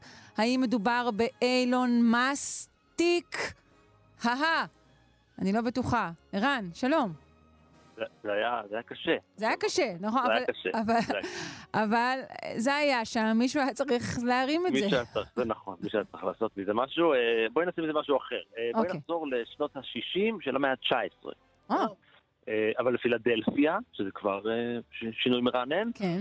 ואל בחור צעיר, ולחקירה שהוא צעיר קוראים לו ג'וניור, וויליאם ריגלי ג'וניור, והוא עשה לעצמו שם של קונדסון כזה, ילד שובב, מורד, ילד כזה שברח מהבית גם, סולק מבית ספר, אנחנו מכירים את הטיפוס. אה, ובגלל שהוא היה כזה, אז הוא נשלח לעבוד בבית החרושת לסבון של אבא שלו. אבא שלו קראו לו גם, וויליאם ריגלי, אבל הוא היה סיניור. אה, וריגלי הצעיר התחמק עד אה, מהרה אה, מעבודת ערבוב הסבון וההפקה והעבודות במפעל, וכשהוא היה בן 13 הוא הפך לסוכן מכירות של החברה. מה? מהמם. טבעי. כן, יותר אה, מתאים לבן אדם שאוהב להסתובב. אה, בדיוק, זה היה המקום המושלם עבורו, והוא כל כך הצטיין בתחום הזה, עד שב-1891, כשבכיסיו רק 32 דולר, הוא פתח חברה עצמאית בשיקגו, והוא קרא לה חברת וויליאם ריגלי ג'וניור. אה, די מקורי. אה, הדוד שלו הלווה לו כסף להניע את העסק, הוא הלווה לו 5,000 דולר, עכשיו זה נשמע קצת, אבל זה בימים מלא. ההם סכום, זה המון, זה משהו כמו 130-150 אלף דולר. אמ, וריגלי עשה את מה שהוא יודע לעשות, הוא מכר את הסבון של אבא שלו, זה העבודה שלו.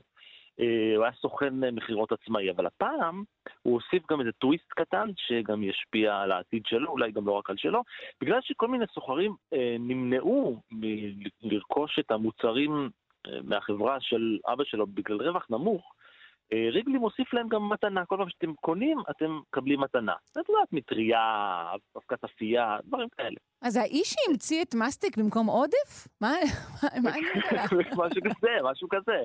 אה, אבל זה היה להיט, אה, כי עולם האפייה של המאה ה-19 עבר מהפכה, אבקת אפייה התבררה להיות אחלה מתנה, במקום שמרים, וריגלי עבר מעסקי מכירת הסבון לעסקי מכירת אבקת אפייה.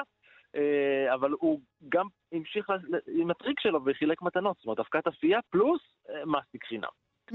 אה, ודי מהר, כמו שקרה עם אבקת אפייה, גם המסטיק עקף את אבקת אפייה בפופולריות. וריגלי, אנחנו כבר מבינים שהוא חתלתול, עבר למכור מסטיקים. הטפל עוקף כל פעם את העיקר. נכון. מסטיקים יוצרו אז על ידי חברה שנקראה חברת זנו, וריגלי הציע לחברה להחליף חלק מהמרכיבים במסטיק שהם ייצרו, אה, ואז הוא עבר להתמקד גם בקהל אה, צעיר יותר. הוא מכר מסטיקים בטעם חדש. ובשנת 1893, בסך הכל שנתיים אחרי שהוא פתח את העסק שלו, הוא הציג לעולם טעם חדש של מסטיק פירות. מסטיק בטעם פירות זה לא היה. לפני. איזה טעם היה פשוט... למסטיק לפני זה? אה, די פלט כזה, מסטיק, את יודעת, עם טעם... מסטיק צלי? כאילו מה? בייקון כמובן. אה, וכמה חודשים אחר כך הוא מציג לעולם את ההמצאה, אני חושב שהכי פרסמה אותו, את פרסמה אותו, שזה הספרמינט, זה סוג של אה, נאנה, סוג של מנטה. ריגלי ספרמינט. ריגלי ספרמינט, בדיוק, זה מאז. ובעשור שבא לאחר מכן אנחנו כבר מזהים את השם, כן, ריגליס. בעשור אחרי זה הוא כבר המשיך לתת בראש כסוכן מכירות די ממולח. Uh, הוא לא הפסיק לחלק מתנות, כן? מסטיק עם uh, מנורה, מסטיק עם אולר, uh, עם חכה, עם סרט מידה. וכשהוא הבין, שימי לב, עכשיו את אולי, מה שנקרא, תעוף לך ראש. הוא uh-huh. הבין כי הלקוחות קונים מסטיק מתוך איזה אימפולס, מתוך דחף. אז הוא הציע לכל מיני חנויות להציב את המוצר שלו על הדלפק, ליד הקופה. היו עוד, היו עוד מוצרים כאלו, שבעצם אנחנו, אנחנו מדברים פה על, על, על היווסדות של איזושהי נישה. שנקראת... כן, כן, ממש דל... ככה. עד היום המסטיקים ליד הקופה, כי זה הדבר כן. שככה אוספים על הדרך, כי זה, מסטיק זה אימפולס. אה, בא לי מסטיק. אה, ובאלף תשע והמוכרים הסכימו. מעניין למה זה קשור. זאת אומרת, זה מן הסתם למחיר הנמוך, אבל לא רק, יש פה עוד. משהו. כן. מסטיק, זה, אז זה לא היו קופסאות ענקיות כמו היום, את יודעת, מסטיק כן. חבילות של חמש כאלה. כן. אה, זה היה פשוט משהו שלוקחים, שמים בכיס, משהו ש, ש, ש, זה משהו שבא לנו. התיאוריה שלי זה שזה משהו שנמצא בדיוק באמצע בין מיותר לבין שימושי, ויכול להיות שהנקודה נכון. המדויקת הזו היא זאת שטובה לקופה. לועשים חתיכה של גומי, את יכולה גם ללעוס חתיכת ניילון, לצורך העניין. וטעמנטה, כמובן. בדיוק, וזה היה החידוש. כן. ב-1907, אה, עם תחילת המאה ה-20, אמריקה כבר כמעט אה, מתמוטטת מעוני, אה, חברות מסטיקים אחרות חותכות תקציבים, ריגלי, לעומת זאת, משכן את כל מה שהיה לו, עשה, לקח ריסק וקנה קמפיין פרסום ברבע מיליון דולר. זה היום כמעט מתקרב לעשרה מיליון. וזה השתלם די בענק, כי בעוד המתחרים נאבקים לשרוד, אז חברת ריגלי הפכה לחברה ארצית, כאילו אמריקאית, כלל אמריקאית. אתה יודע תחת איזה אה, סיסמה היה הקמפיין שלו? אה, לא, הוא לא, אה, הוא עשה משהו יותר חכם, תכף זה השתלם לו, כי נגיד מכירות הספרמינט קפצו למיליון דולר בשנה, והקמפיין הוביל לעלייה במכירות של מ-170 אלף דולר נגיד, לשלושה מיליון דולר, שזה בערך וואו. 80 מיליון דולר היום. תראה מה שהבל פה מצחין יכול לעשות. בדיוק, אבל רגע, הוא לא עצר פה, הוא גם קנה את חברת זנו, היצרנית של המסטיקים, ובשנת 2000, 2000, 1915 הוא היה המפרסם הגדול ביותר בארצות הברית, ושימי לב, פעם אחת, הוא, בשביל להגיע לאנשים שהוא לא הגיע אליהם, הוא שלח בדואר מסטיק אחד בחינם לכל כתובת שהייתה רשומה בספר הטלפונים בארצות הברית, משהו כמו 7 מיליון בתים, כן, ב-1919, זה השתלם, זה פשוט השתלם. יואו, אה, איזה איש, כי... זה, זה יותר מווילי וונקה מה שקורה פה. כן, כן, הוא היה איש שהוא ידע לעשות פרסום, כשהפרסום היה ככה תחילת דרכו הקריאטיבית, אה, והחברה של ריגלי היום מחזיקה בכל מיני שמות שאת מכירה, כמו אורביט, פייב, אקסטרה, ווינטר פרש. כל אלו הם עדיין בעצם ילדיו של ריגלי? ריגלי? מסונפים לחברת ריגלי. אה, הוא הלך לעולמו בגיל 70, רק בשנת 32, שההון שלו הוערך ב... אם אנחנו מחשבים, מחשבים את זה בכסף של היום, אה, קצת יותר מחצי מיליארד דולר. הון. אה, המסטיקים שלו הכילו סוכר? כן, נכון? כן, כן, כן, כן. אבל בזמן ההוא לא היו כזה כמו נגד חברות הטבק, לא הוגשו תביעות גדולות על נזק לשיניים, אני לא. מניחה.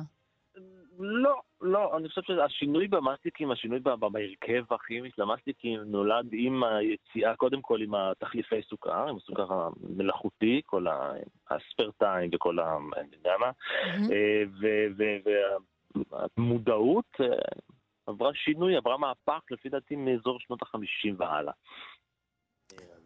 כן, כן. מעניין אם אפשר בתחום שהוא לא, לא תחום של, ברור שבדיגיטל אנחנו כן רואים את זה, אבל באיזשהו תחום כזה, של אה, נקרא לזה חומרה לצורך העניין, לעשות מהלך כל כך גדול היום. אני לא בטוחה. אה, מעט מאוד, כי זה שינוי, גם שינוי התנהגותי, זה גם כן. חינוך של צרכן, זה גם שינוי ש... תחשבי, איך, הוא התחיל כמוכר סבון. כן. אה, איך מכרו סבון לאנשים עד תחילת המאה ה-20 נגיד, מאה ה-18, מאה ה-19, איך כאילו באזור איך הזה. שכנעו אותם שהם מלוכלכים? אה, היה קמפיין מעולה, שאמר להם, אם לא תשתמשו בסבון, אתם תמותו. תמותו. נורא פשוט. אה, וזה עבד, וזה עבד. תודה רבה לך, ערן מנהר, עורך ומגיש ההסכת מנהר הזמן. לעסת את. זמני היטב. יאללה, ביי. ביי.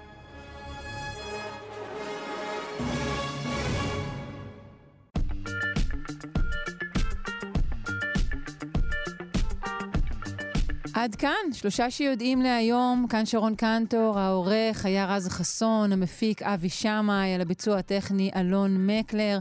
אנחנו נהיה כאן שוב גם מחר בשבע הבוקר ובשידור חוזר בשמונה בערב. אתם מוזמנים להצטרף לקהילה הרשמית של שלושה שיודעים בפייסבוק, זה נקרא כאן שלושה שיודעים, ונזכיר שאפשר להאזין לנו גם כהסכת בכל זמן ובכל מקום, באמצעות היישומון של כאן, וגם בספוטיפיי, באפל, בגוגל, בכל מקום. שלושה שיודעים, להתראות. thank you